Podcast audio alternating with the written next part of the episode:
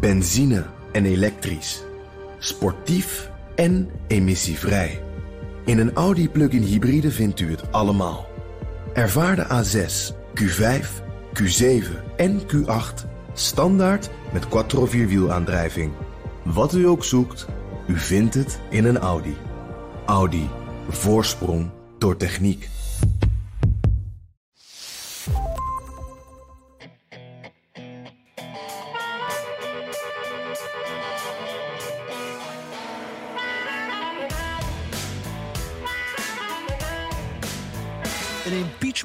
Voor president Donald Trump. Alweer. The President of the United States incited this insurrection, this armed rebellion against our common country. He must go. He is a clear and present danger to the nation that we all love. De bezetting van het kapitool, die zorgde voor grote ontzetting, leidt nu tot de start van afzetting. Dit is aflevering 59 van de Amerika-podcast. Mijn naam is Bernard Hammelburg. Vanuit de studio van BNR in Amsterdam, in twee tijdzones tegelijk eigenlijk. Ja, en ik ben eh, Jan Posma aan de keukentafel in Washington D.C. Met een uh, goede kop koffie, gelukkig maar, Bernard. Ik heb eigenlijk wel wat sterkers nodig, want uh, de, afgelopen twee weken voelde als een compleet jaar inmiddels. Hoe is dat bij jou? Ja, nou, hetzelfde, want we hebben het, het, het, thema vierkante ogen al vele malen gehanteerd, maar het blijft ja, overeind. Precies. En vooral ja. nu, nu, nu, nu, ik in elk geval, dankzij aardige luisteraars, websites heb ontvangen waar je gratis voor niks alle Amerikaanse televisie nieuwsstations kan zien. Dus nou zijn die ogen helemaal vierkant. Oh, potverdorie. Ja. Dit is eigenlijk uh, heel slecht voor jouw nachtrust. Zo is dat. Ja, welke nachtrust? Hey, en ik hoorde ja. jou uh, afgelopen week ook op Radio 1 al uh, vragen... welke gast je eigenlijk in de podcast wil. Ja, de vraag was Obama of Trump. En voor mij was het heel makkelijk Trump. Want Obama, daar heb ik eigenlijk niet zoveel aan te vragen. Dat geloof ik allemaal wel. Maar Trump heb ik eigenlijk nog alles aan te vragen. Die heeft, die heeft ja. nog nooit een normaal interview gegeven. Er zijn honderd vragen die we voor hem hebben. Ik zou dolgraag met die man willen praten. Ja, ja, ja, ja. Ik vond het leuk om je ook eens even op uh, de andere nieuwszender te horen. En uh, uh, ik denk dat dit een mooie ambitie voor ons is. Hè? We moeten hem toch maar een keertje in de podcast hebben dan. Dat gaan we regelen, toch? Ja, ja. ja zeker, zeker. Gaan we hard aan werken. Het is ondertussen trouwens een beetje rare sfeer hier uh, in Washington, uh, Bernard. Uh, we zijn eigenlijk weer met een belegering bezig. vlak voordat we onze opname starten, kreeg ik een pushbericht van de Washington Post dat de hele National Mall dicht zal gaan voor de inauguratie van Joe Biden. En nou ja, we hadden het in de wereld in jouw programma ook al even over. Er zijn hier overal militairen. bij de, de, de abris, bij de bussen, daar zie je oproepen om. en allemaal foto's, opsporingsberichten zie je er eigenlijk. Met foto's van bestormers van het kapitool. Overal zijn hekken. Het is, dit zou een feestje moeten zijn, maar het, het, is een beetje grimmig in de stad hier. Ja, ja. De grootste, volgens mij de grootste uh, uh, uh, Amerikaanse legermacht in het Midden-Oosten ligt in Qatar. Die is 10.000 man. En, en in, in Washington zijn er inmiddels meer. Dat vind ik ja, ook wel iets om even bij stil te staan. Hè? Ja, ongelooflijk. Ja. Ja. Ja, dit zegt wat in, in, welke staat dit land op dit moment verkeert. Ja, um, we zijn begonnen aan de tweede impeachment, Jan. Het Huis heeft gestemd. Uh, waar staan we nou? Ja, nou ja, we hebben gezien dat er republikeinse steun is hè, voor impeachment. Tien republikeinse stemmen voor. dat is meer dan ooit voor de impeachment van een president uit eigen partij. Maar uh, ja, ik moet toch zeggen, als ik er naar kijk, gaan we het zo ook nog wel meer over hebben natuurlijk. Het lijkt me niet de, de, de brekende dam waar uh, democraten op hoopten. Het is meer een beetje een stroompje of een beetje druppelen. Uh, en ja, nu gaan we dus, we hebben nu stap 1 hebben we gehad. Hierna komt de Senaat. Uh, maar we weten eigenlijk nog niet wanneer dat gaat komen. Want Mitch McConnell, de leider van de Republikeinen in de Senaat, de, de machtigste man uh, van Washington, uh, zeg ik wel eens, die zegt van ja, we gaan hier niet voor, voor terugkomen. We zijn nu met reces. Dus het moet na de inauguratie van Biden gebeuren. Dus zolang blijft, het, blijft het allemaal nog een beetje smeulen. Moeten we nog even geduld hebben hoe, hoe dit gaat aflopen. Ehm, ja, hoe, hoe, heb jij ernaar gekeken, Bernard, naar dat hele, uh, de, de, het hele proces van, in het Huis van Afgevaardigden? Wat viel je op? Nou, er zijn een paar dingen die me opvielen. In, in de eerste plaats um, de eindeloze herhaling van dezelfde statements. Van weerskanten. Hè? Je had uh, voor- en tegenstanders van impeachment. En op een enkeling na vond ik die eigenlijk hartstikke saai. Ehm, daar komen we direct nog wel even over te spreken hoor. Over wat ik dan wel leuk vond. Maar laten we zeggen, Ja. eh, vooral aan de klagende kant, dus de, de, de, de Democraten, ja, die waren heel weinig origineel. Die, eh, die zeiden eigenlijk steeds allemaal hetzelfde. Deze president is een gevaar voor het land. Die heeft aangezet tot een opstand. Het is, ehm, hij heeft een ambtseed afgelegd dat hij eh, het land zal beschermen tegen vijanden van buiten en van binnen. Terwijl hij zelf degene is die die vijanden van eh, binnen uitvoert. En zo ging dat maar door. Eh, bijvoorbeeld. ehm, eh, ja, moet ik zeggen, de, de, de, eh, eh, de- ja, de, dat, dat eindeloze gedram. En dan de Republikeinen op een enkeling na. Die eigenlijk, vond ik, misschien nog wel duidelijker waren. Laten we even luisteren naar één Republikeinse afgevaardigde. En dat was Newhouse. These articles of impeachment are flawed, but I will not use process as an excuse. There is no excuse for President Trump's actions. The president took an oath to defend the Constitution against all enemies, foreign and domestic. Last week, there was a domestic threat at the door of the Capitol, and he did nothing to stop it. That is why, with a heavy heart and clear resolve, I will vote yes on these articles of impeachment. Ja, en dat was dus, eh, laten we zeggen, enigszins eh, uitzonderlijk. Ehm, want Het was wel lekker to the point dit. was heel goed. duidelijk hoe het zit. Jawel, en zeker voor, ik zeg, er waren tien republikeinen die eh, meestemden met de, eh, de democraten. Dat was op zichzelf bijzonder, want dat is eigenlijk in de geschiedenis van impeachments niet zo vaak gebeurd. Eh, en nu dus wel, het zijn er niet zoveel, maar toch. Ehm, maar eh, eh, eh, ja, je had dus. ik moest ook vreselijk lachen om een van de, de Republikeinen, de, de tegenstanders van de motie. die zijn verhaal begon met: Dames en heren, dit is de tweede aflevering van de impeachment van Donald J. Trump. Gepresenteerd Ja, door ja. de Democratische Partij. Daar moest ik wel erg om lachen. Dat vond ik origineel en ook wel een goed verhaal. Ja, ja, ja, maar jij zegt dus eigenlijk die democraten, eh, die, die hadden, hadden ze er wat meer show in moeten brengen, wat meer afwisseling. Want uiteindelijk, ja, ze hebben gewoon een paar duidelijke redenen waarom eh, Trump impeached moet worden. Dat is ook de boodschap misschien, toch? Dat kan wezen, maar ik vond eerlijk gezegd de boodschap niet zo goed geformuleerd. Ik heb er juridisch twijfels over. Ehm, hij, was ook, hij werd ook onderbouwd met dingen die niet zoveel te maken hadden met de rel. Ze kwamen steeds maar terug op zijn gedrag in het verleden. In de afgelopen vier jaar. In de minachting voor weet ik wat allemaal. Leugens over weet ik wat allemaal. Ze kwamen er al maar op terug. En wat de rel betreft zeiden ze steeds hetzelfde. Ja, het is duidelijk dat eh, Trump heeft aangezet tot geweld. En ik moet nog zien dat dat houdbaar is, eh, bij wijze van spreken, in, in juridische toestand. Maar dat was hun verhaal. Ja, ja maar eh, Bernard, eh, daar komen ze ook op, de andere kant natuurlijk. Maar eh, jij zegt, is het juridisch wel houdbaar? Maar dit is toch een impeachment, dus dat is toch ook vooral een politiek proces. dus dat maakt misschien helemaal niet zoveel uit. Nee, dat is waar. Maar de, de opmaat naar een impeachment die het Huis van Afgevaardigden doet. Hè, want dan de, de, de rechtszaak die speelt dan in de Senaat. En dat heeft toch wel de vorm van een rechtszaak. Met getuigen en met getuigendeskundigen. Ehm, en je hebt gelijk, het is een politieke beslissing. Maar er moet er wel iets van een juridische grondslag zijn. En om alleen maar te zeggen, je hebt eh, eh, ehm, ja, mensen opgezweept om geweld te gebruiken. Ik betwijfel of dat stand houdt. En een van de dingen die mij steeds maar door het hoofd gaat is. Er zijn steeds meer aanwijzingen. Eh, dat een heleboel van wat er is gebeurd eh, eh, daar bij het kapitool gepland was. Dus met voorbedachten raden. Door de mensen die het hebben gedaan. En hoe gek het ook klinkt, naar mijn juridische gevoel. is dat goed nieuws voor Trump. Want hij kan Ja, zeggen: ja, ik heb een groep toegesproken, maar wist ik veel? Ik wist niet dat die van plan waren om een revolutie te beginnen. Dat heb ik ook Nee, helemaal niet bedoeld. Dus ik denk, nogmaals, ik vind het juridisch voor het niet zo'n sterk verhaal. Ja, jij, nee, maar jij zegt dan dus inderdaad, even voor de duidelijkheid... jij zegt de, de link leggen tussen wat Trump heeft geroepen... dat dat een oorzaak is geweest voor wat er eh, gebeurd is, die bestorming... dat is heel moeilijk. Ja, dat, Dat is heel moeilijk. Ja, en ik vind ja. dat ze dat dus beter hadden moeten formuleren en ook duidelijk strakker hadden moeten doen dan ze nu hebben gedaan. Omdat nu is het van, ja, iedereen die naar heeft geluisterd, die begrijpt toch wel dat. Mhm. Nou, dat is juridisch geen argument.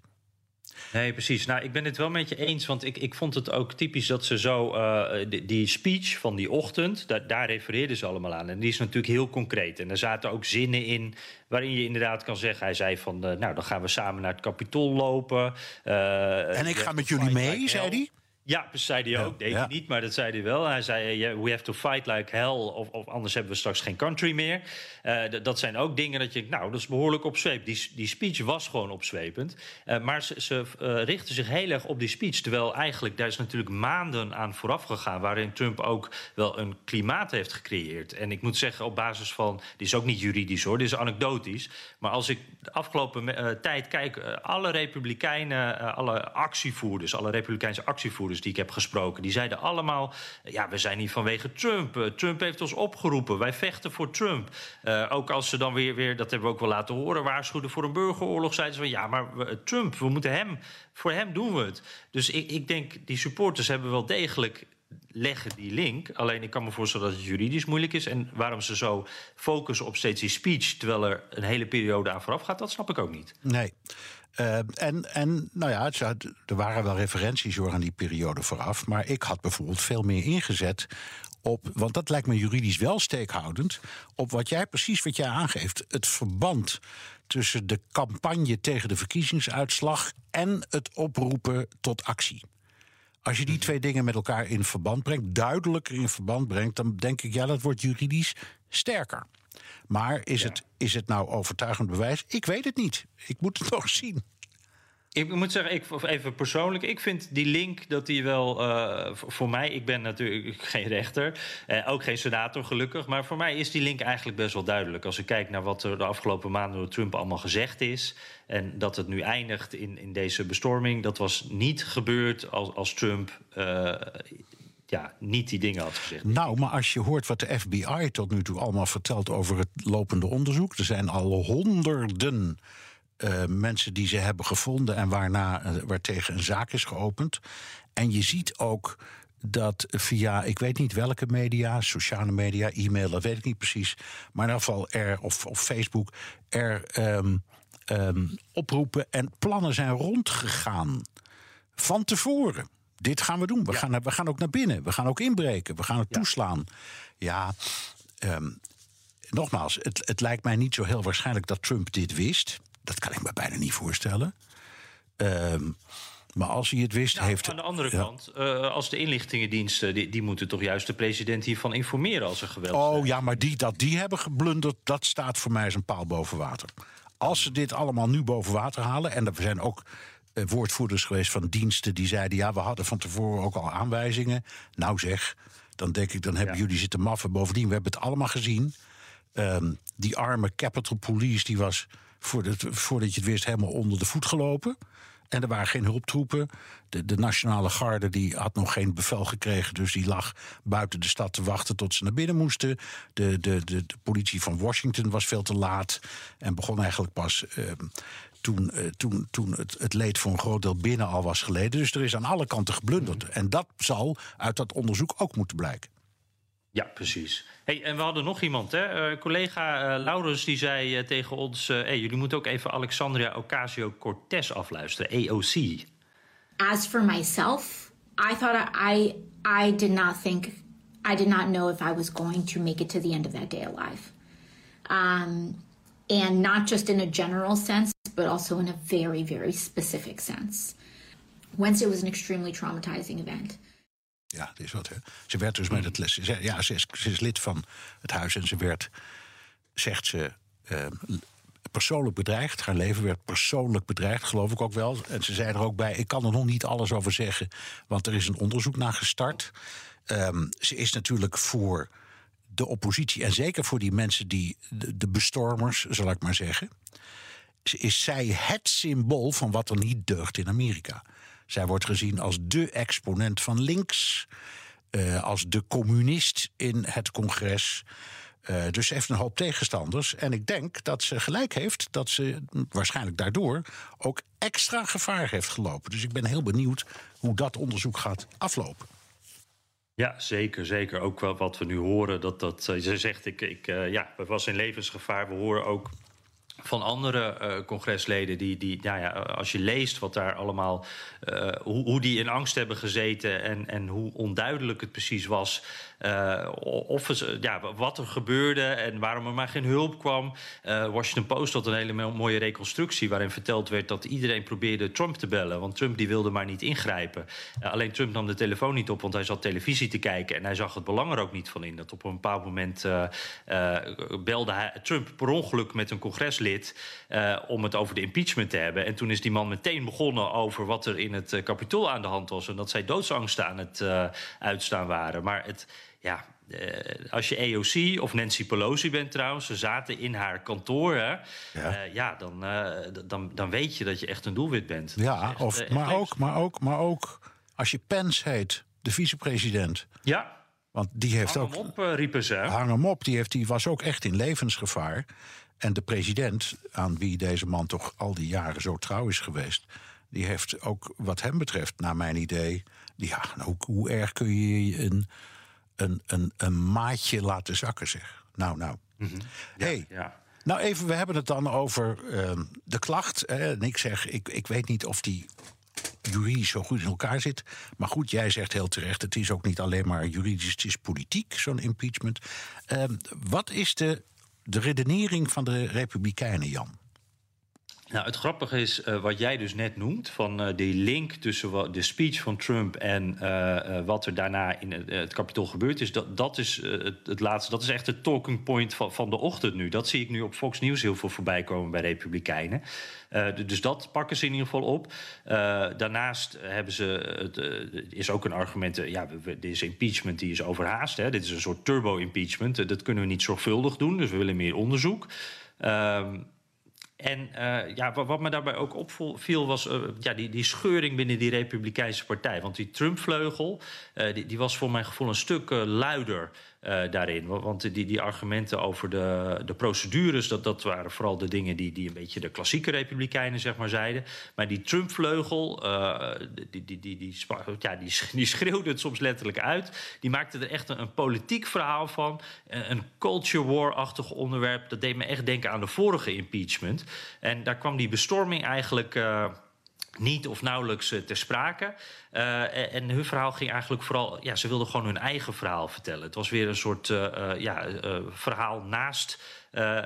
Naast het originele verhaal wat gecreëerd werd. Die wilde het hebben over extreem links, over mensen als AOC. Die wilde het hebben over Black Lives Matter. Dat ging dan vaak over die protesten in de zomer, maar dat is natuurlijk Black Lives Matter. dat was allemaal veel erger, zeggen ze. dit vond ik bijvoorbeeld daar wel een goed voorbeeld van. Het is, nou ja, we kennen hem, een echte Trump-loyalist. Uit Florida komt hij. hij, hij, hij Matt Gates. I denounce political violence from all ends of the spectrum, but make no mistake. The left in America has incited far more political violence than the right. For months, our cities burned, police stations burned, our businesses were shattered, and they said nothing. Or they cheerled for it, and they fundraised for it, and they allowed it to happen in the greatest country in the world. Now, some have cited some have cited the metaphor that the president lit the flame. Well, they lit actual flames, actual fires, and we Time put them out. expired. There will be order in the House. I yield back. Ja, dit verhaal, hè, dan heb je dus eerst... hij heeft natuurlijk even wel in het begin nog uh, uh, geweld... heeft hij even afgewezen, maar daarna gaat het eigenlijk over heel iets anders. En we horen al die republikeinen die ook zeggen van... Uh, we moeten eenheid hebben, dat is nog zo'n argument. juist door een impeachment dan wordt de tegenstelling weer groter... de kloof groter, ja, wat ik me ook voor kan stellen. Maar deze Matt Gates die gaat dus een hele andere koers. En ik moet wel zeggen, als ik zie welke republikeinen... nou de meeste aandacht krijgen in de media nou, dan is deze Gates, dat, die, die Trump-vleugel, die, die schreeuwen gewoon harder, Bernard. Ja, dat is zeker zo. Um, en, um, maar goed, er zijn toch je kunt zeggen, de, de, de, de er is ook de stem van de redelijkheid, om het zo maar te zeggen. En je hoort steeds meer zeggen, er zijn eigenlijk drie vleugels in die Republikeinse partij aan het ontstaan. Mensen zoals Gates, die jij net liet horen. Uh, dus de, de, de, de, de uitgesproken Trumpisten die altijd komen met het, dat omdraaien van argumenten. Ja, maar jullie zijn erg. He, dat is altijd weer hun argument. Ik ben tegen geweld, maar jullie zijn erger. Hm. Um, En uh, dat is één. En dan heb je een groepje dat probeert om, laten we zeggen, de, de, de, een beetje meer de liberale koers weer terug te vinden. Um, en, uh, en, en je hebt mensen die daar een beetje tussenin hangen. Uh, maar dat, dat vond ik eigenlijk het meest fascinerende. Je, je ziet de ontrafeling van die, van die partij. Komen we direct nog wel weer even over terug. Maar toch het viel mij enorm op. Ja, ja, mij ook hoor. Hey, en Bernard, jij noemde net al even, we hadden het er al even over, dat er dus uh, nou ja, tien Republikeinen stemden voor uh, de afzetting van uh, een president van een eigen partij. Uh, dat blijft een beetje zo'n getal, weet je. Als je dat op die, die 400 uh, of, afgevaardigden ziet... dan denk je van, nou, tien, het zijn er niet zoveel. is het nou veel of weinig? En, en jij ja, nou, erover, begon je hem ook meteen over Nixon. Nee, precies, ja. Nou ja, er zijn natuurlijk er zijn niet zoveel impeachments geweest. Hè. Er, was, er waren er, je had die tegen Johnson, maar dat is heel lang geleden. Tot deze president, hè? Ja, dan had je tegen, tegen Clinton... Uh, die van Nixon is nooit uh, eigenlijk gekomen. Die is net op tijd afgetreden. Maar toen gebeurden er wel interessante dingen. Namelijk, toen is er een stemming geweest over de vraag of de artikels van of impeachment uh, zou in, in, zouden worden um, besproken. Dat gaat altijd in twee stappen. Gaan wij beslissen om het te doen en dan doen we het. En in die eerste was er bijna unaniem, twee partijen dus, er waren geloof ik maar vier stemmen tegen. De echte impeachment, zoals we nu hebben meegemaakt, die is er bij Nixon nooit gekomen. Maar je kunt zeggen dat de, de twee partijen in de opmaat daar naartoe, dus allebei vonden dat er een onderzoek moest komen. Dat was op zichzelf heel opmerkelijk. Strikt genomen is er nooit een impeachment geweest in het Huis van Afgevaardigden met zoveel stemmen van de andere partij die daaraan meedeed. Dus in, in die ja. zin is het ook wel weer, het is maar hoe je ernaar kijkt. Um, en overigens, het is dus in het geval van Nixon nooit gekomen tot een impeachment. Uh, en dat had er ook mee te maken dat uit de Senaat. Uh, vertegenwoordigers van beide kanten naar Nixon zijn toegestapt met de, met de woorden: als het huis een impeachment instelt, dan heb je een hele grote kans dat wij dat unaniem moeten aannemen. Uh, dat is dus allemaal niet gebeurd. En het is ook allemaal. Uh, het, zeg, het, het, wordt beweerd. Er zijn boekjes over geschreven. Je kunt het overal terugvinden. Wij, jij en ik waren er niet bij. Maar in geval, op dat moment heeft Nixon heel terecht gezegd: Nou, dan treed ik af. Ja, ja. ja. En, en Watergate, dat is natuurlijk zo'n eikpunt. Hè? Daar hebben we het altijd over als het over impeachment gaat. Ook al was dat dan niet officieel een impeachment uiteindelijk. Maar als je nu Watergate uh, en, en de, de, de, nasleep daarvan vergelijkt met nu, uh, wat is er nu dan anders? Want bij Watergate zeiden blijkbaar ook Republikeinen unaniem, we gaan ervoor stemmen. En, en nu, ja, tien is toch ook maar tien. Ja, maar er waren dus twee kwesties aan uh, Watergate die het voor allebei de partijen heel lastig maakten om zich er tegen te verzetten. En dat was heel duidelijk machtsmisbruik, maar veel groter dan bijvoorbeeld in de kwestie tegen Trump van vorig jaar omdat duidelijk was, want het was allemaal op bandjes opgenomen, dat uh, Nixon de eigen diensten, de CIA, de FBI, ga zo maar door, had ingezet tegen zijn eigen volk. Dat was overduidelijk bewezen. Dat maakt het voor een parlementariër heel lastig om dan zo iemand nog uh, de hand boven het hoofd te houden. En het was een misdrijf. En het tweede misdrijf, en daar is het uiteindelijk om gegaan, is dat. Uh, de Senaat zei: het staat allemaal op band, je hebt het allemaal opgenomen, wij willen die bandjes. Waarop Nixon het standpunt innam: hoe kom je daar nou bij? Die dingen zijn van mij. Ik heb die uh, opgenomen voor mijn memoires of voor de geschiedschrijving.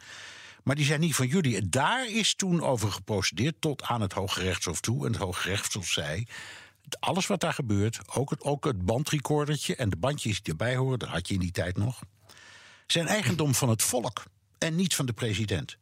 En toen dacht hij, ja, nou, nou heb ik geen kans meer. In dit ja, geval gaat het natuurlijk om andere dingen. hier gaat het om, is het oproepen tot haat? Uh, is het het bevel geven tot een opstand? Ander soort uh, juridische kwestie. En, en, en Nixon stond veel duidelijker schaakmat. Die kon geen kant meer op. Wat maakt het dan zo duidelijk schaakmat? Want je kan toch zeggen, de beelden zijn nu op, alles is uitgezonden. We hebben Trump die speech zien houden. We weten dat Trump eh, al maandenlang uh, roept dat de, nou, eigenlijk de uitslag van die verkiezingen ondermijnt. Hij tweet, uh, het wordt een wilde dag. we hebben de bestorming ook live op televisie gezien. Hoe kan het dan toch dat Watergate concreter was? Nou, omdat daar duidelijk, zonder dat je verder enige moeite moet doen, hoefde te doen, kon aantonen zonder twijfel. Hè? Kijk, dat er misdrijven waren gepleegd uh, door, door Nixon. Namelijk twee. Hè, dat was het misbruiken van de eigen veiligheidsdiensten tegen zijn eigen volk of tegen de tegenpartij. Uh, en die inbraak trouwens, waar hij ook van wist. Uh, daar ging het allemaal om. En waar hij ook ehm, onderdeel van was. En dan het feit dat hij die bandjes niet wilde afgeven, wat ook een misdrijf was. Dus dat waren bewezen misdrijven. In, eh, bij, bij Trump is die toespraak blijft de zwakke schakel. Omdat je daarvan. Ja, jij, jij zegt voor mij is het wel duidelijk. Uh, maar een, een, een, ander kan zeggen: ja, maar zoals veel voor Republikeinen. Maar voor mij is het helemaal niet duidelijk dat hij echt heeft opgeroepen om uh, de ramen in te slaan op het kapitool. Dat heb ik helemaal niet gehoord. Mm -hmm. En daar zit de, dat is het zwakke punt. Ja, ja juridisch gezien. Hey, en, en Bernard, als we nu uh, zo'n beetje de, de hamvraag uh, maar even neerleggen. Hè, want, uh, uiteindelijk wil gewoon iedereen weten: gaat het nou gebeuren of niet? Wanneer de Senaat er ook over gaat beslissen. Welke indruk heb jij nu? Is ja, dat. Hoe, ja, dat, de kans op een veroordeling? Ja, er is iets. Nou, ik, wat, wat fantastisch is, vind ik is die scheuring waar we het net al over hadden. Je, je ziet duidelijk, je hebt Trumpisten en je hebt mensen die proberen om te zeggen: nee, nee dit kunnen wij niet tolereren, inclusief de vicepresident. Uh, dus dit, dit is niet onze partij. Dan, nou goed, dat is, dat is een hele uh, interessante. Maar voor mij is, waar ik echt naar kijk, is.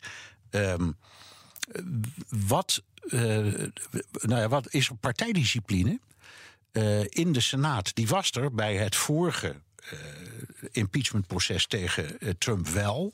Dus de, de, de, Republikeinen hadden, die de meerderheid hadden, die hadden gezegd onder leiding van hun leider McConnell: wat er ook gebeurt, wij gaan dit niet doen. Dus wij stemmen tegen de articles of impeachment. En wij zijn, dat moet met twee derde door de Senaat worden goedgekeurd. En McConnell zei: gaat niet gebeuren. Is ook niet gebeurd. Nu heeft McConnell als het ware. Um, door in woord, eh, maar ook wel, ik zeg non-verbaal, zoals, zoals, zowel als verbaal aangegeven dat hij uh, de senatoren zelf laat uitmaken wat ze gaan doen. Dat is een enorme zwenk. En, en dus weten we het niet. Ze hebben als alle democraten in de nieuwe Senaat, hè, die dus 50-50 is, 50-50 plus één stem voor de vicepresident als daar een stemming wordt gebruikt, gebracht en alle democraten stemmen voor, hebben ze nog steeds 17 republikeinen nodig om mee te stemmen. Ik kan het niet beoordelen, maar ik sluit niet uit dat die er zijn. En wat wordt hun argumentatie? Niet dat ze die man willen veroordelen, want hij is al geen president meer. Maar dat ze daarna ook zo'n motie kunnen aannemen, deel 2 van een impeachment, om hem te verbieden om nog openbare functies uh, uit te oefenen. En dat is de crux. En de argumentatie aan weerskanten, zowel bij Republikeinen als Democraten, zou zijn: deze man of zo iemand mag niet meer in zo'n positie komen dat hij. Ehm, nou ja, de koers van een partij of de politiek in dit land bepaalt. Daar gaat, dat is de inzet. Mm-hmm. en, en, even voor de zoals ik het heb begrepen, maar uh, correct me if I'm wrong. Dus je hebt uh, twee derde natuurlijk nodig om uh, Trump te veroordelen. En volgens mij kan pas daarna dan gestemd ja. worden over dat beroepsverbod, zeg maar even. Precies. Daar is dus ja. alleen een meerderheid voor nodig. Ja, daar, daar heb je een absolute ja. meerderheid voor nodig. Nou, die hebben de Democraten sowieso. Mm-hmm. Maar het gaat dus om deel 1 en je hebt gelijk, deel 2. Dus het, uh, dat beroepsverbod dat kan pas worden ingeroepen als eerst de president formeel is afgezet. Dus eerst moet die impeachment zijn goedgekeurd en dan kun je die tweede uh, zaak in stemming brengen. Het is niet automatisch. Je hoort heel veel mensen zeggen: ja, ze willen impeachment, want dan kan hij geen openbaar ambt meer vervullen. Dat is dus niet zo. Daarvoor is een tweede motie nodig.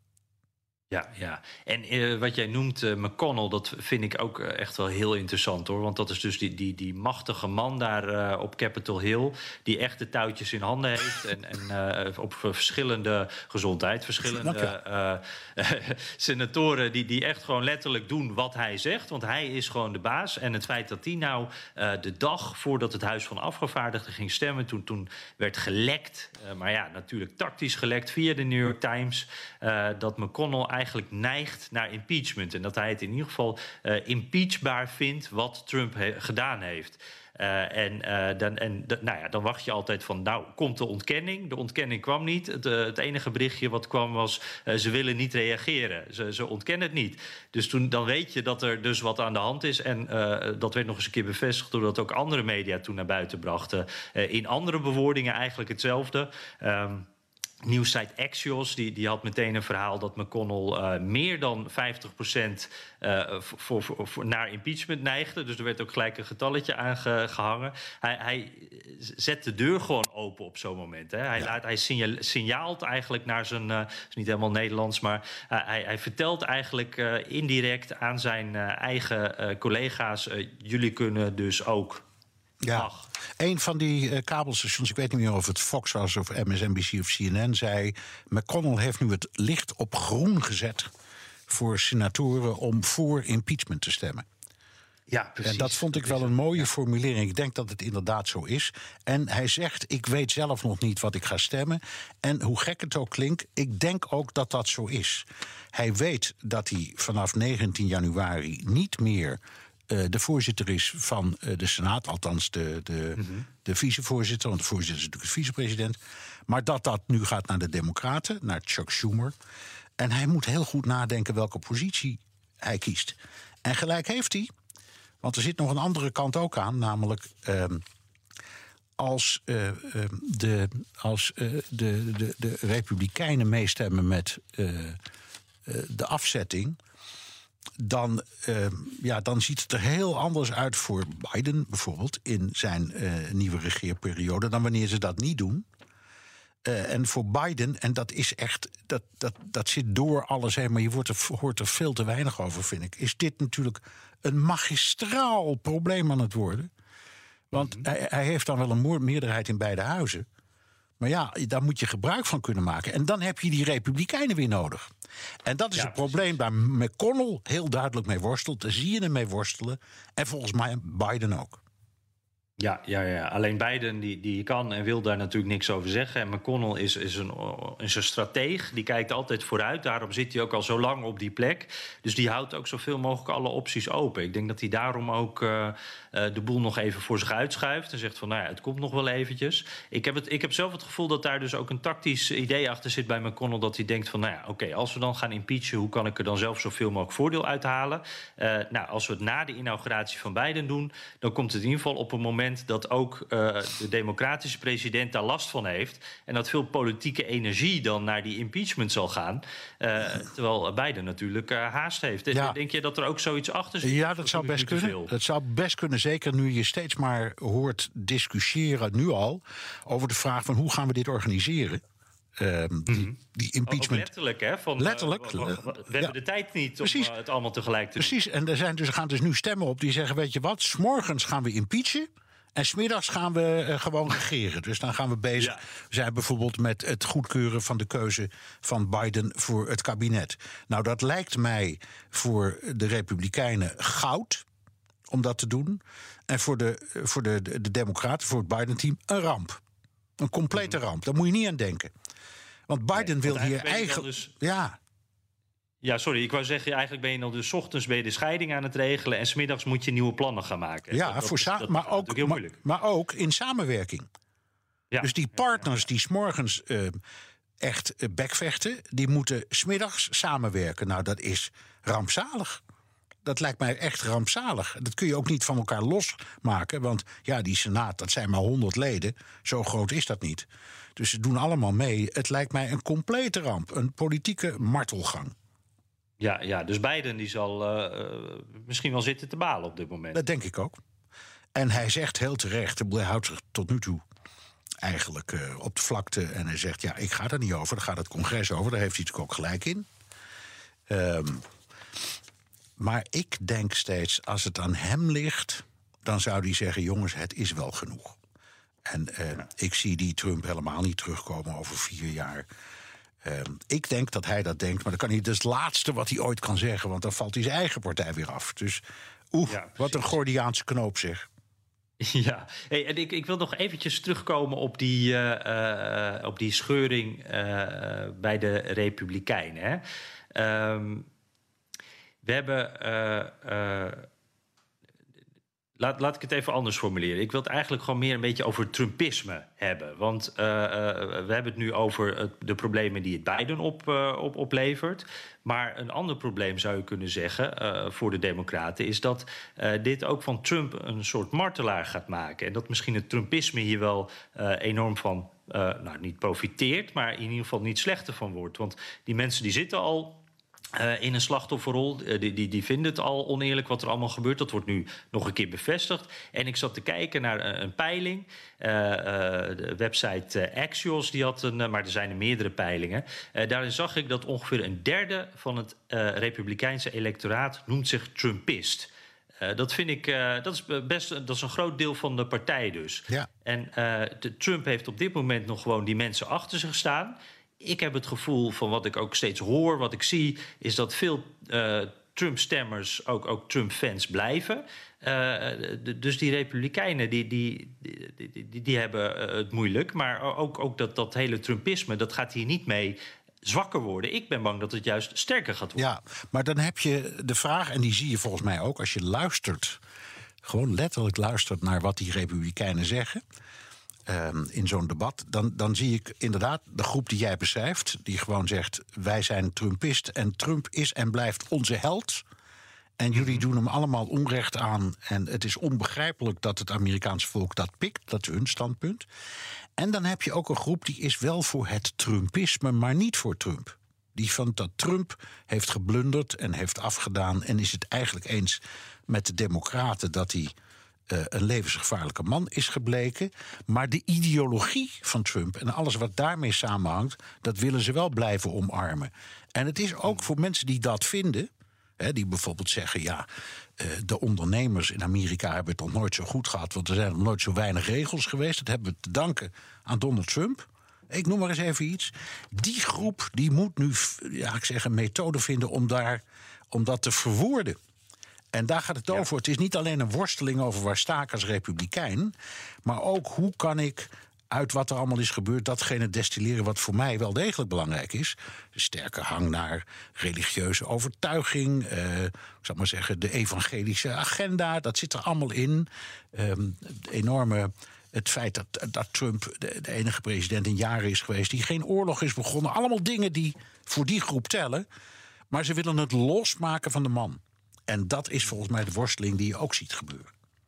Ja, zeker. En dat is ook eh, heel moeilijk natuurlijk, omdat dat Trumpisme en Trump zelf, dat, dat zit ook gewoon zo in elkaar verstrengeld. En ook voor een hele grote groep is juist Trump de persoon alles aan het Trumpisme. Dus daar, daar zit ook weer een, een, een, eh, een botsing, een scheuring. Eh, de- iedereen is eigenlijk op zoek naar eh, welke kansen nou op moeten. En voor de een zal dat dus het belangrijkste zijn... de economische toekomst voor het land.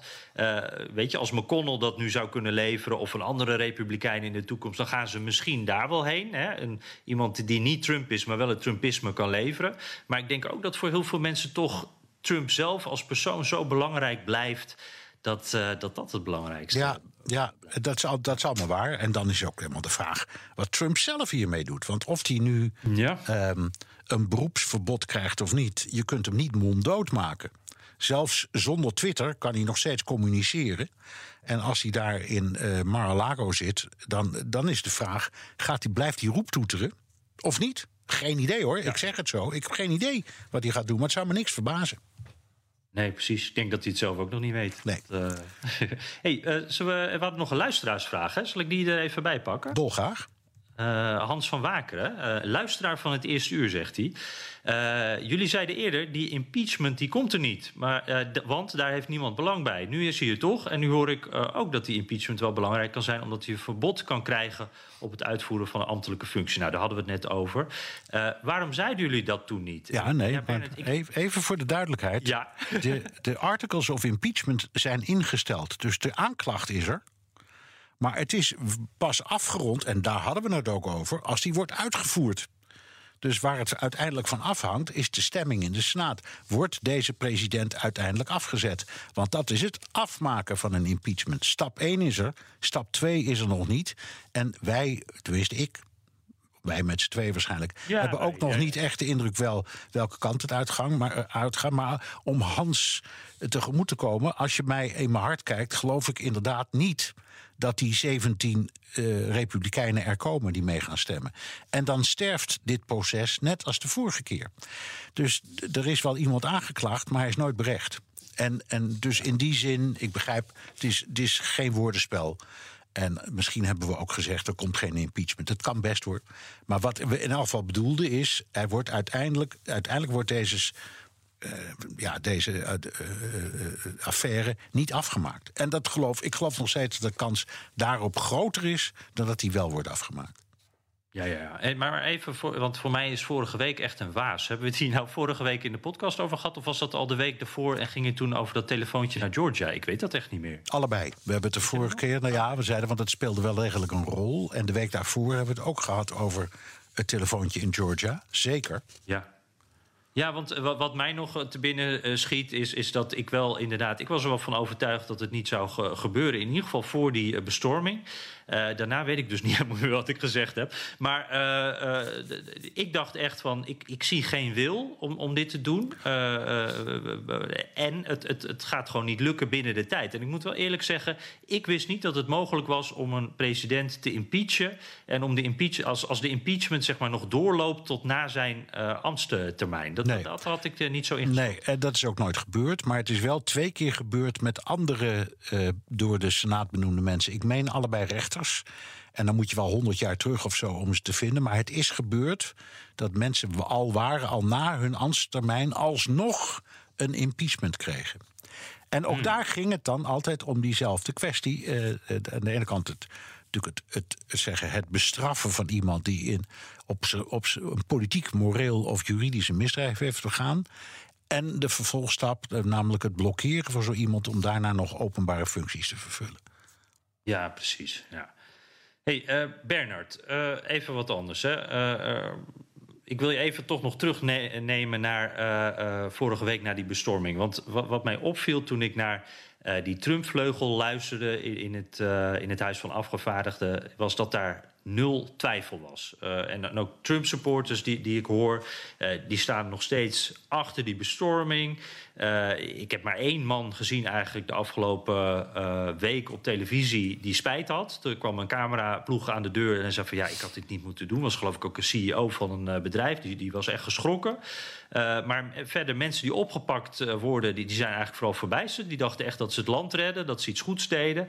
En, en daarom wil ik toch even terug naar iemand die dat, dat gevoel, denk ik, goed uh, verwoordt. Uh, jij hebt hem al gehoord natuurlijk, want hij zat ook al in de radio-uitzending afgelopen week. Dit is Mitchell uit Alabama. je moet je voorstellen, man in militaire outfit. Zag eruit alsof hij zo uit uh, Fallujah gelopen was gekomen.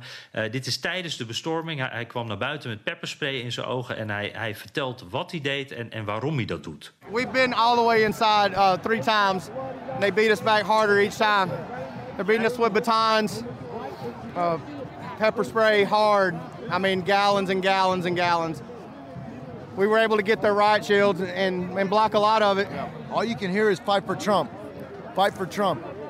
We need more reinforcements. We need, we need, we need people that want to go up there and push. They got us fighting on stairs, pushing us downstairs, and we're pushing and holding and pushing up. And, and there's so many people that's been three or four rounds. Uh, that was my fourth round and it hurts. I, I don't think I can go back. I mean, my, my face is on fire. It's, it's what I would expect any American to do. It's what my father would have expected me to do. Okay, explain to the people in the Netherlands why? Why are you doing this?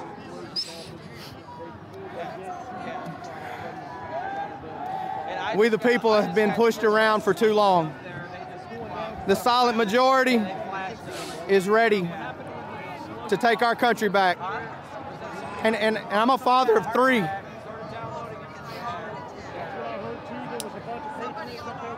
This means a lot to you. Yeah, it does. It's my country. So, what do you think is next?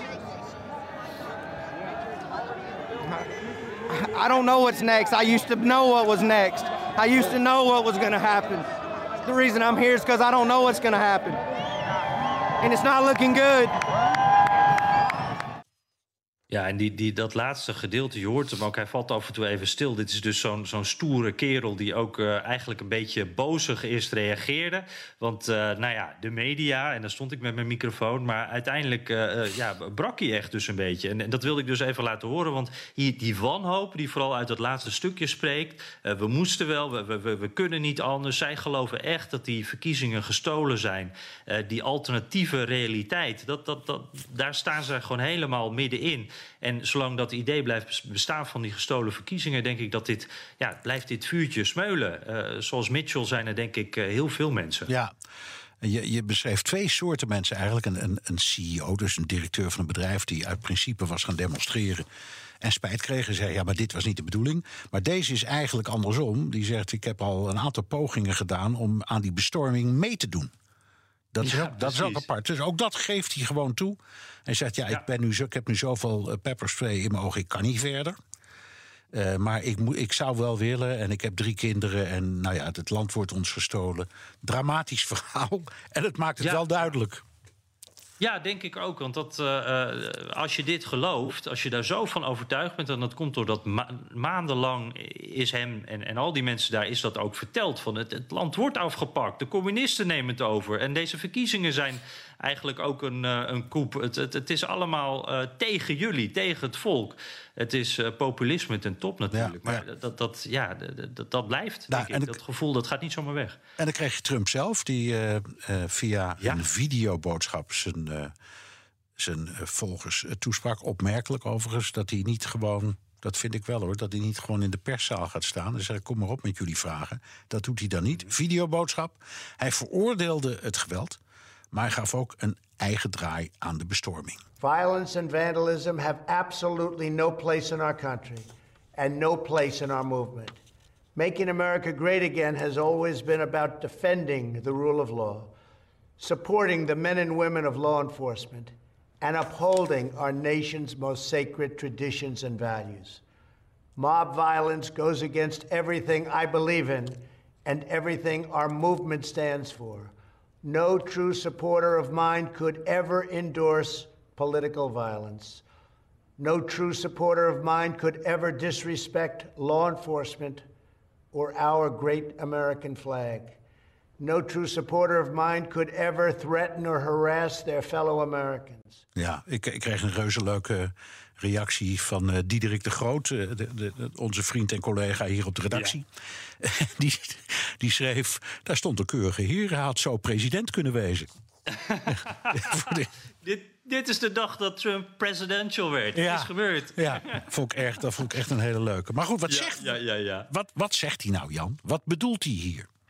Ja, nou, ik, dat, dit, dit is ook een van de kenmerken van Trump. Hè, dat het zo multi-interpretabel is. Want hij neemt hier heel duidelijk afstand. Uh, het was best een lang verhaal. Ik geloof dat het iets van vijf minuten duurde. Waarin hij ook meerdere malen zegt: geweld, dat hoort niet bij ons. Uh, mijn supporters die doen dat niet. Uh, als je geweld gebruikt, dan gebruik je eigenlijk ook dat geweld tegen onze beweging. Dit is niet America First. Maar uh, ik zag ook hoe daarop gereageerd werd uh, op de wat alternatieve uh, sociale media door Trump-supporters. Die zeiden van, zie je wel, Trump die zegt hier dat wij het niet waren. Dit waren mensen van buiten de, de, de beweging. Dit, dit was Antifa, dit waren gekken. Dit zijn niet de Trump-supporters. Nee. Dus eigenlijk zagen zij dat als een ondersteuning van hun boodschap. Ja. En wat ook wel, denk ik, belangrijk hierbij is... is dat hij ook nog steeds niet zegt... Uh, Biden heeft die verkiezingen eerlijk gewonnen. Dat, dat, dat zegt hij niet. Nee.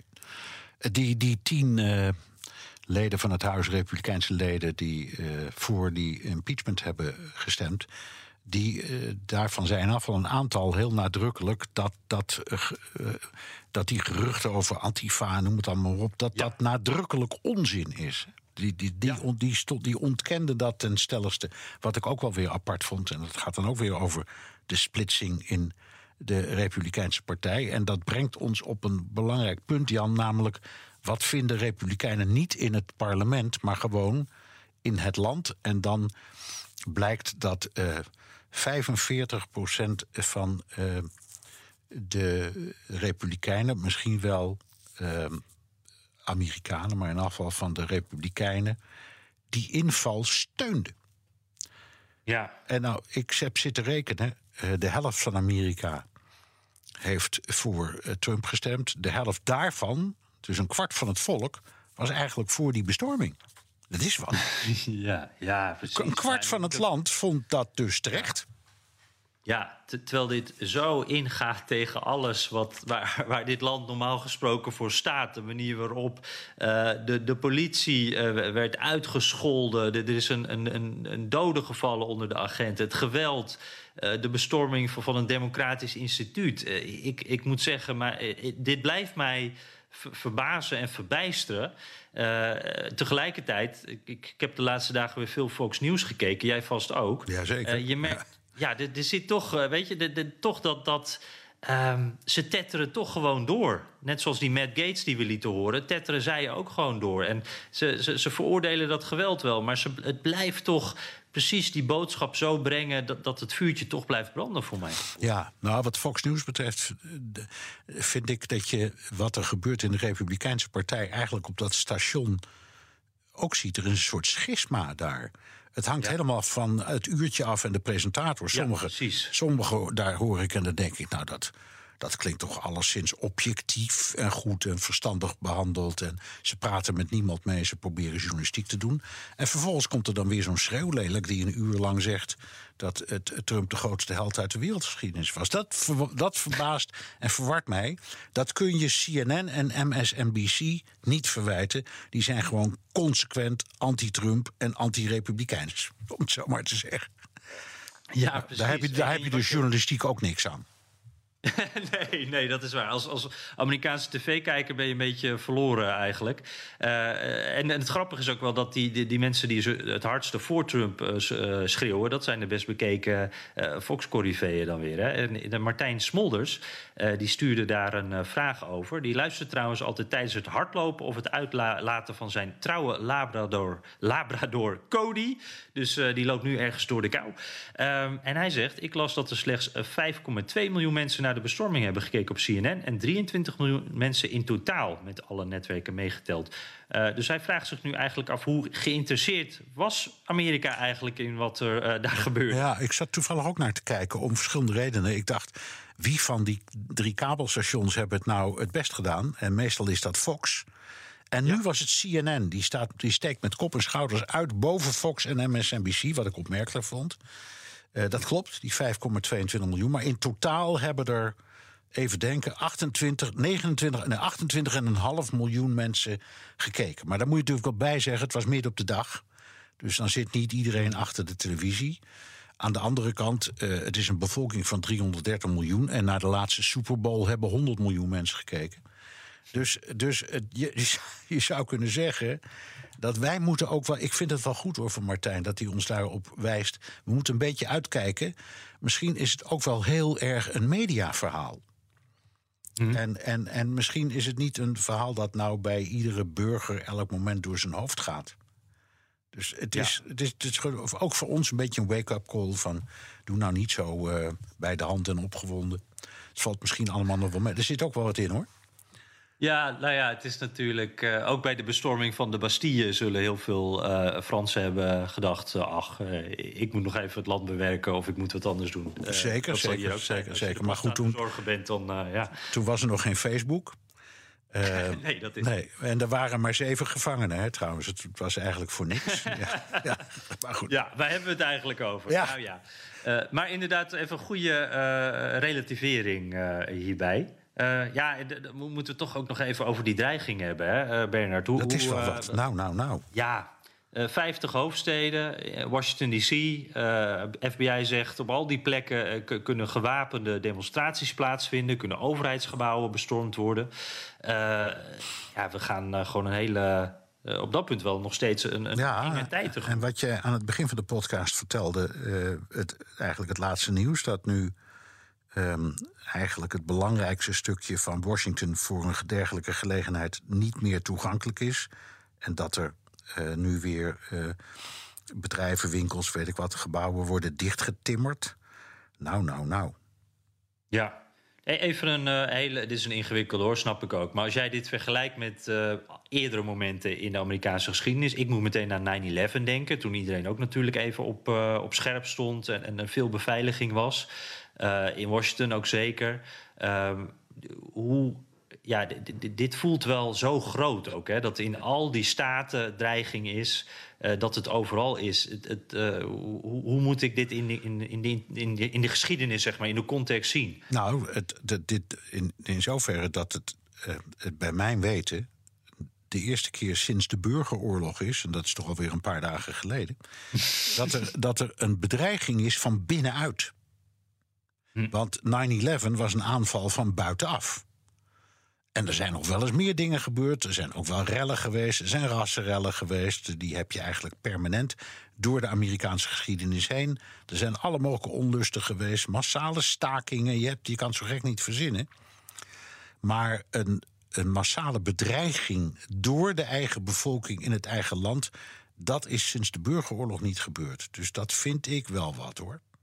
Mm Ja, en, en, ik moet ook, het schiet me nu even te binnen. Ik ga een beetje van de hak op de tak. Maar die vergelijking die, die uh, op Fox steeds wordt gemaakt met Black Lives Matter, dat vind ik ook niet een terechte. Uh, daar wordt steeds gezegd van ja, maar dat was veel erger. Toen uh, stonden hele steden in de fik en dat maandenlang.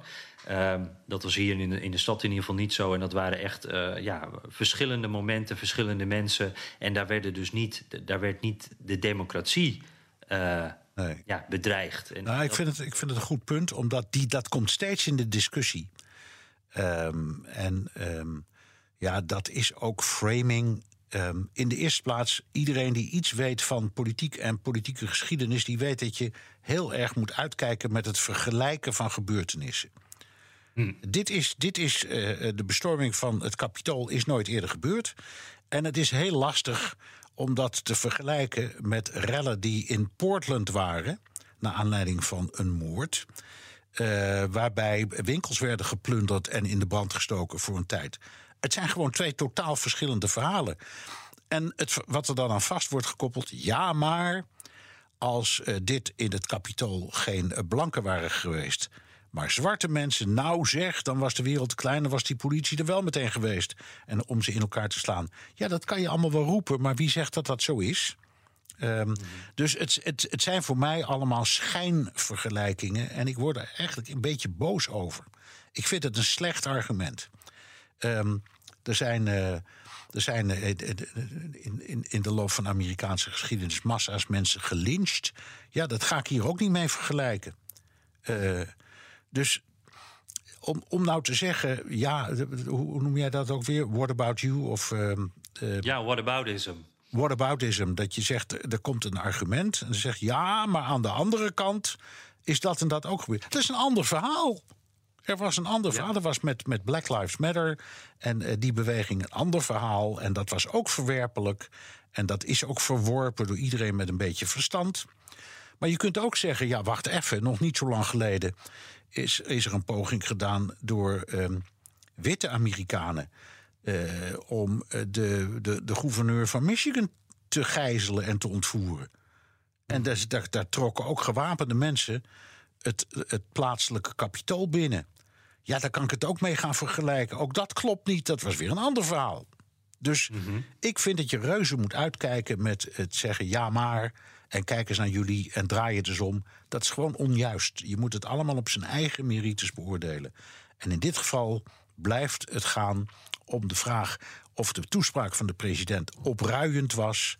En hoe het nou toch mogelijk was dat het, uh, het, het kapitool, sinds 1814 was dat niet gebeurd, is bestormd. En wel van binnenuit door Amerikaanse staatsburgers. Nou, dit is eigenlijk een hele mooie uh, conclusie, denk ik. Ja. Moeten we het nog even... Je mag kiezen. Gaan we nog even over Biden hebben? Ja, heel even wel. Weet je waarom? Omdat ja. ik het zo bijna oneerlijk vind. Uh, ja. het, als ik denk aan... Je zegt nu Biden. En ik denk, potdomme zeg...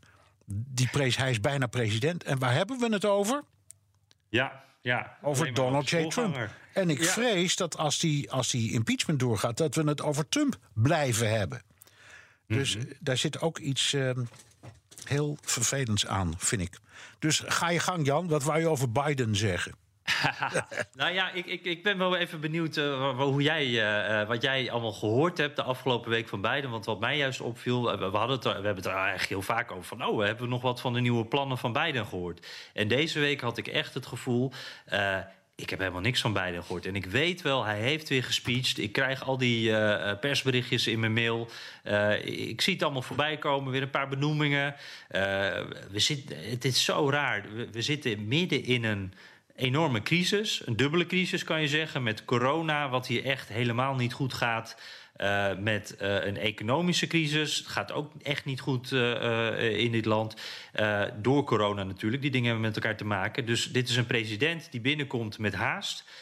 die van alles wil en moet. Vooral moet. En eigenlijk uh, komen we er gewoon niet aan toe. Ik, ik heb deze week eigenlijk niks gehoord wat me bij is gebleven over de, de, de plannen voor beide. Kan hier denk ik zelf niet zoveel aan doen. Maar is er Nee. iets wat, wat, jij denkt van, Je- nou, daar moeten we het echt even over hebben? nou, even in de eerste plaats, wat hij probeert is om dood, doodgewoon door te gaan met de formatie van een kabinet en het benoemen van de belangrijkste mensen op de departementen. En het uitzetten van plannen. kan doen, toch? Ja, dat is ook het enige wat hij kan doen. En het uitwerken van plannen. En die plannen die zijn interessant. En die zijn voor een deel passen die ook best eh, bij de Republikeinen. Bijvoorbeeld, hij wil dat hele thema van infrastructuur weer oppakken, omdat dat zoveel ge- werkgelegenheid biedt. Eh, nou, daar krijgt hij ongetwijfeld de Republikeinen in mee. Ik noem maar iets. Hij is wel degelijk met dingen bezig. Alleen ze zijn, zo gezegd, in, in, in pure zin van nieuws, gewoon niet sexy, Jan. Dus Ja, dat, dat, dat, dat verbleekt in al dat letterlijk figuurlijk, al dat geweld wat over ons heen komt. Eh, En dat, dat kan hij niet helemaal helpen. Het is, eh, ik geloof dat hij wel degelijk bezig is aan het ontwikkelen van een interessant plan. En je, bijvoorbeeld eh, de vaccinatie. Moeten we misschien de tweede dosis ook alvast in gaan spuiten, zodat we meer mensen in de eerste ronde kunnen gaan inenten. Nou, dat is een heel eh, interessant plan. En ook daarvoor moet hij gewoon overleggen met de andere partij. Steunen jullie ons? Kunnen we het daarover eens worden? Of laten jullie het aan mij over? Moet ik dat presidentieel doen? Of zullen we de staten porren om daaraan mee te doen? En de gouverneurs? Dat zijn best goede en interessante punten. Maar ja, ze zijn doodsaai vergeleken bij al dit geweld. Ja, precies. Al eh, zal een deel eh, van de Amerikanen, weet ik zeker, ook wel blij zijn dat het straks weer over dit soort saaie dingen gaat. Ja hoor. Die nou ja, dat ook- misschien ook wat verder helpen. Jawel, en ze zijn belangrijk genoeg. En eigenlijk, als je er naar kijkt, helemaal niet saai. Maar goed. hey, nog even één dingetje. Jan, vertel. Ja. Er is een werkster gehuurd. ja, ja, ja, ja. Eh, ja dit, eh, het Witte Huis is natuurlijk... eh, ja, we het gewoon maar zeggen hoe het is. Dat was een corona-hotspot de laatste tijd. Daarom eh, werken ook heel veel mensen nu vanuit huis... en niet meer op kantoor daar eh, in het Witte Huis. De hoofdbewoner was ook op een bepaald moment... had hij het virus. En nou ja, we weten, het is altijd traditie... Hè, dat altijd zo'n mooi... mooi ja, ja, wat, wat is het? Hoe zou je het noemen? Een, een soort, soort turboverhuizing die dan plaatsvindt. Op het moment dat eh, geïnaugureerd wordt, staan de auto's voor het Witte Huis, wordt de boel leeggehaald en opnieuw eh, volgezet. Eh, maar deze keer zit er een extra grote deep clean bij, eh, een schoonmaak. Dus dat is wel één, eh, of meer dan één eh, werkster. NBC die had de prij- prijslijsten voor. Even kijken hoor. De inaugural cleaning van het White House. Eh, 127.000 dollar kost dat. En dan ook nog een keer daaroverheen 44.000 dollar voor carpet cleaning. Dus om de vloer een beetje te stofzuigen en meer. De curtain cleaning, dus dat zijn de gordijnen, is ook 30.000 dollar. Eh, nou ja, het gaat zo nog even door. Het, is, het kost heel veel geld. maar het is, ja, ik denk vanuit het, de optiek van Biden zit er iets sterk symbolisch in. En voor veel democraten ook. en ja, ze zullen daar toch ook wel een, noodzaak in zien. Ja, ik, ik, ik bedenk, bedenk nu dat ik vast weer boze luisteraars krijg toen ik het woord werkster gebruikte. Dat ontglipte mij. Hoort helemaal niet. Al bij voorbaat excuus. Er komt een schoonmaakploeg. Hè? Ja, precies, precies. Hey, zullen, zullen we naar de luisteraarsvragen gaan? Ja, zeker. Ja. Uh, ja, hey, we hadden weer uh, echt veel mails ook uh, van de, en, en, tijdens de, de bestorming van het Capitool. dat waren, daar zaten allemaal ook hele leuke vragen weer tussen. Maar dat was ook allemaal gedeeltelijk alweer achterhaald. En over veel hebben we het al gehad. Dus een gedeelte laten we liggen. En we moesten weer kiezen. Dus sorry luisteraars, maar laat ze alsjeblieft wel komen. iemand die het wel gered heeft, Jonne Muller. Het grootste deel, uh, zegt hij van de podcast, uh, luister ik in de trein naar de Pabo in Zwolle. En het andere deel gedurende de lockdown tijdens mijn dagelijkse avondwandeling in mijn woonplaats Hardenberg. Nou, in de trein of lekker rustig aan de wandel. Jonne, dank voor je vraag. hij vraagt, wat is jullie mening over het blokkeren van Trump op sociale media? Naar mijn mening zorgt deze beslissing er alleen voor dat extremistische plannen naar de achtergrond worden geplaatst, waardoor er minder zicht op is. Uh, hierdoor kunnen dingen uh, geheim blijven. Uh, zouden, ja, is dat eigenlijk niet gevaarlijk? Is ja. Jonne Mullers vraag. Is dit ja, wel handig wat Twitter het, doet? Het is eigenlijk meer jouw ehm, ding dan mijn ding. Maar er is één ding wat ik in principiële zin wel vind. Je weet, er zijn heel veel reacties geweest op, die blok, op dat blokkeren. En die zijn in het mhm. algemeen zeer negatief. Angela Merkel bijvoorbeeld, die zei: ja, dat moet je niet doen. Dat is gewoon in strijd met de democratische opvattingen. Uh, onze eigen Marianne Zwagerman natuurlijk, die ontzettend tekeer gaat tegen dit soort dingen. Uh, en je mhm. kunt eigenlijk zeggen dat aan alle kanten. Voor de, uh, Marietje Schaken hoorde ik van de week. Die heeft toch echt heel veel verstand van dit onderwerp. Die zei ook: ja, dit is niet de weg. Dat die tech-maatschappijen gaan uitmaken wie wel en wie niet mag. en wat ze wel niet, niet mogen zeggen. Dus ik, en ik neig ernaar als mensen van zoveel verschillende pluimage dat allemaal vinden, dat ze waarschijnlijk gelijk hebben. Maar jij, nogmaals, het is meer jouw onderwerp dan het mijne. Ja, omdat ik natuurlijk ook meer op die social media zit. Maar ik, ik ja, ik, ik, ben het er helemaal mee, mee eens. Uh, wat Jonne ook zegt, wat jij uh, en de experts eigenlijk ook zeggen. Ik, ja, ik, ik vind het dom eigenlijk. Uh, de Trump die heeft een hele campagne, bijna zijn hele presidentschap, alles kunnen zeggen. heeft ook dingen gezegd die, die, die nou ja, er tegenaan zaten, misschien wel over de schreef gingen. En, nu zou die dan ineens te ver gaan. Dat, dat vind ik raar, dat vind ik ook stom. om dat nu dan op zo'n manier te bestraffen.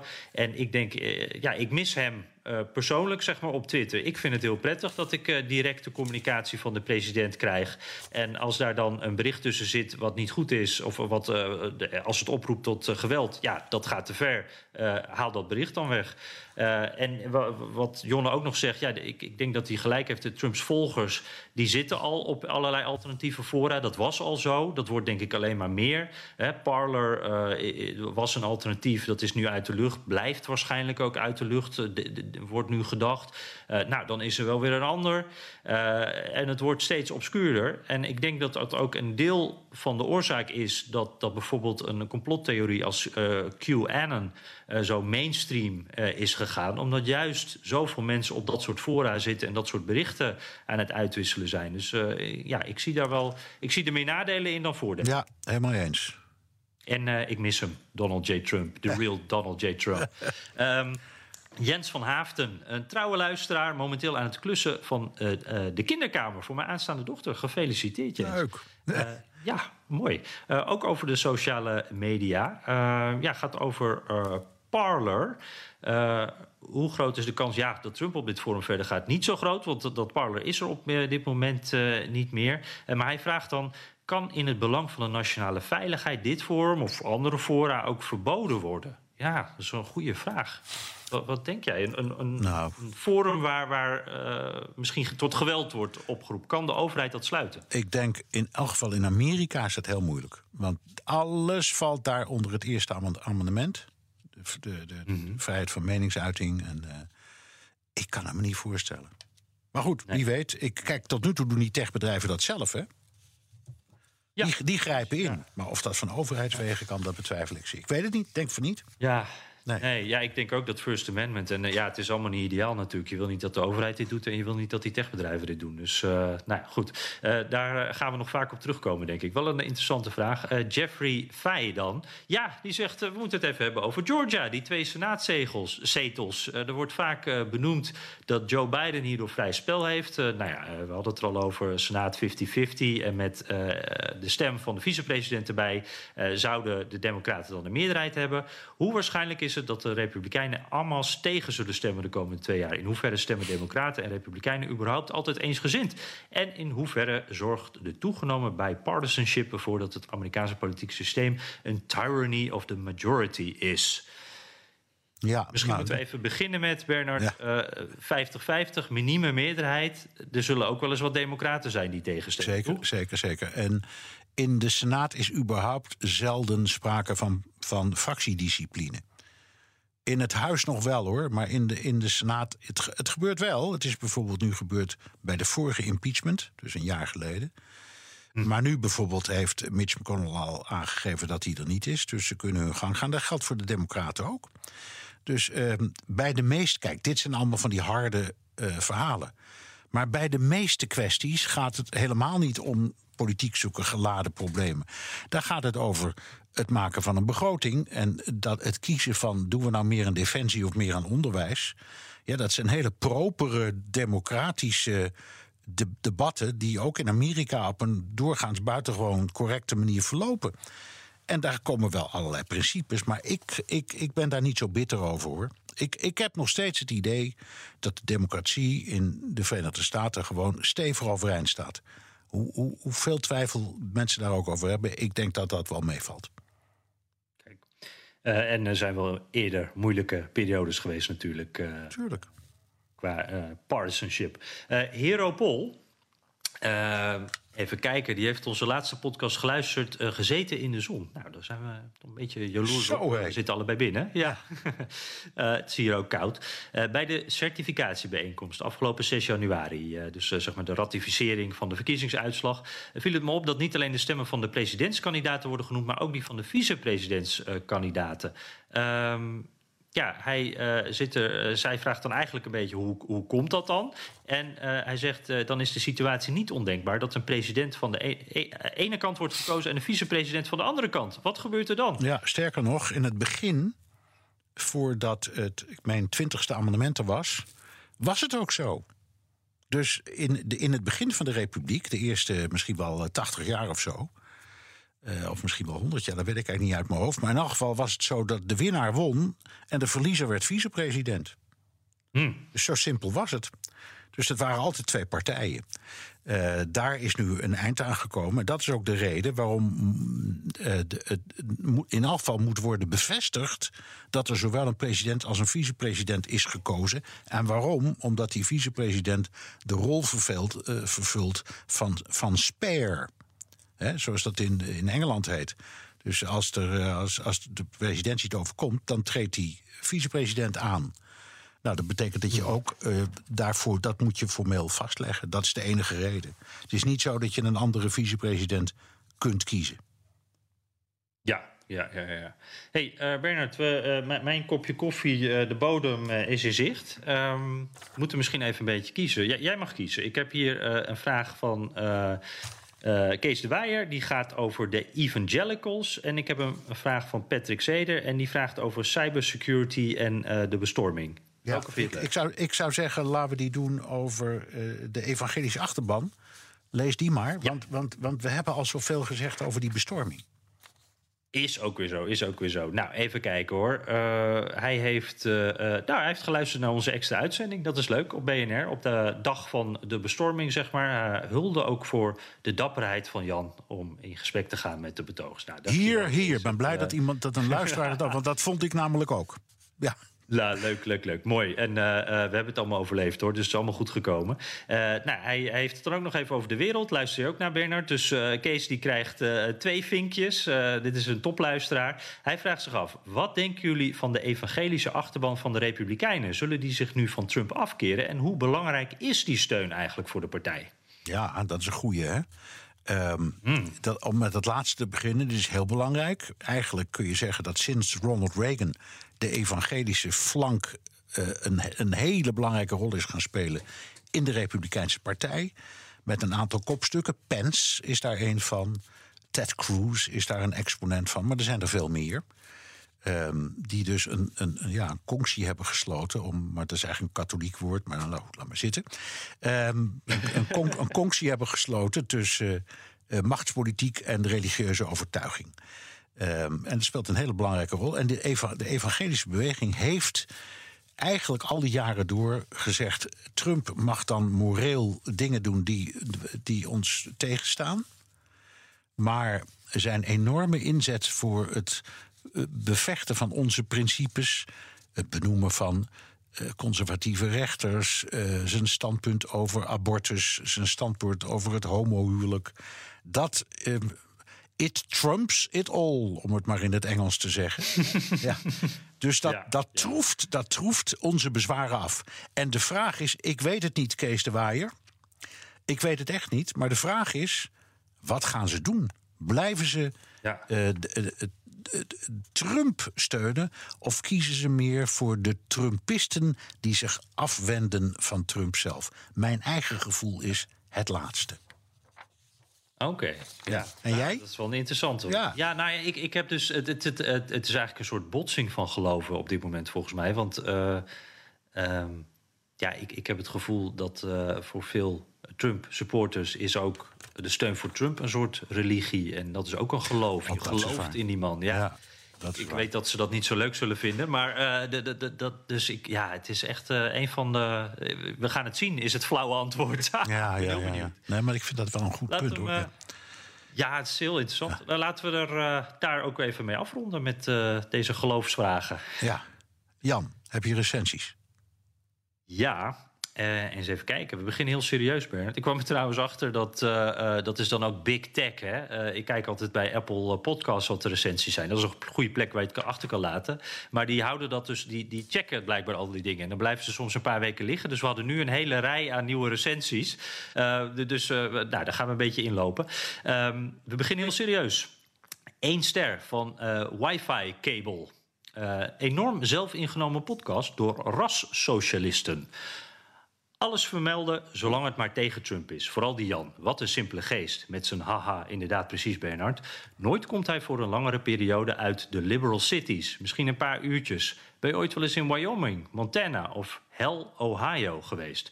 Praat je wel eens in een bar met echte locals? Heb je wel eens een ranch bezocht en gevraagd wat, wat zij nou exact vinden van gender studies, police brutality, et cetera.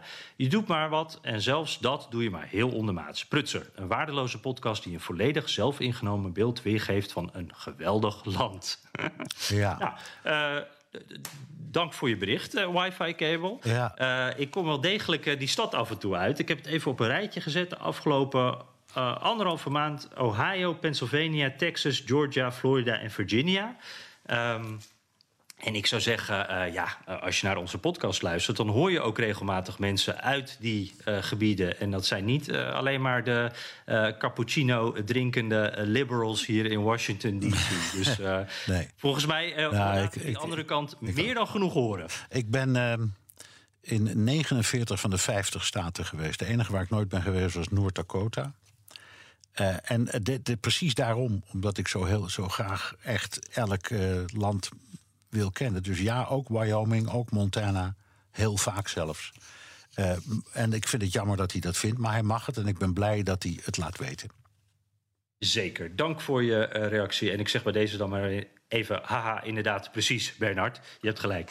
Uh, ja. Vijf sterren van Joost VS. Ja, dat gaat over New York. Uh, heerlijke podcast om naar te luisteren tijdens mijn woon-werkverkeer naar de ambulancepost. Uh, zo, dat lijkt me heftig werk. puntje wat mij opviel van de aflevering afgelopen week. Wall Street, oh, dit is al een paar weken geleden trouwens. Wall Street zou van Muurstraat komen. Dat zegt Hammelburg junior. Oh, daar heb ik niks mee te maken. Viel in. Nee, nee precies.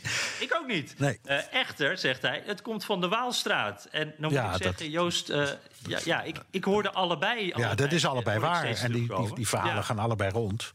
Uh, de vraag is alleen waar dat woord Waal vandaan komt. En dat komt waarschijnlijk uit het Frans. Dus uh, dat, de, want er waren natuurlijk ook. In die tijd was, was het.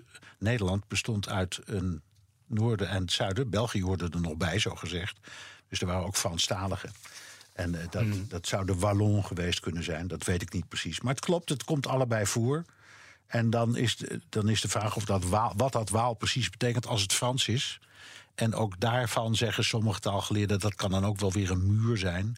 Maar het kan ook te maken hebben met het feit... dat er Waalse burgers woonden. is niet uitgesloten. Ja, ja. Nou ja, ik, ik ga altijd voor de meest eh, Nederlandse eh, verklaring hiervan. Want dat Ja, maar leuk, leuk, leuk, die discussie heb ik ooit wel eens eerder gehad. Maar het is een hartstikke leuke dit. En nie- niemand die echt het antwoord weet. Ja. Nee, nee dat, dat maakt het ook wel zo mooi eigenlijk. Nee, de laatste nog even vijf sterren van Anita van der, eh, van der Kolk. Eh, goede podcast, veel achtergrondinformatie over het kiesysteem. Kijk er elke week naar uit. Eh, Jan ken ik nog van de podcast Boekenstein in de Wijk. Ja, dat, dat was ook leuk. Een heerlijke podcast, zegt ze, inderdaad. En Bernard van BNR De Wereld. Nou, hebben we dat allemaal weer geplucht. Bernard, ook een fantastisch programma natuurlijk. Oké. Terugluisteren kan, kan via de BNR-site, Apple Podcast en Spotify. Heb je vragen, opmerkingen, kritiek of complimenten? Dan kan dat ook met een tweet naar Jan Postma USA of BNR De Wereld of heel ouderwets met een mailtje naar dewereld.bnr.nl. Ja, en laat ons zoals altijd ook even weten hoe je naar ons luistert en waar. En ja, volgende week, Bernard, als wij elkaar spreken... dan is er mogelijk dus, eh, zit er al een nieuwe president. Eh, wij moeten nog even bekijken hè, wanneer we de volgende gaan opnemen. Of je misschien weer ietsje later komt. Gaan we zien. Ja, ik denk het eigenlijk wel. Want dan, dan hebben we, die, dan hebben we de, de inauguratie kunnen we dan mooi meenemen. Precies, dan hebben we weer wat eh, te vertellen. Dus eh, eh, waarschijnlijk ietsje later tot volgende week.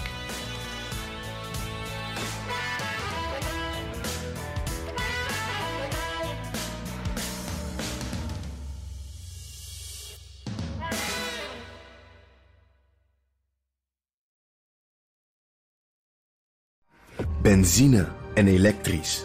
Sportief en emissievrij. In een Audi plug-in hybride vindt u het allemaal.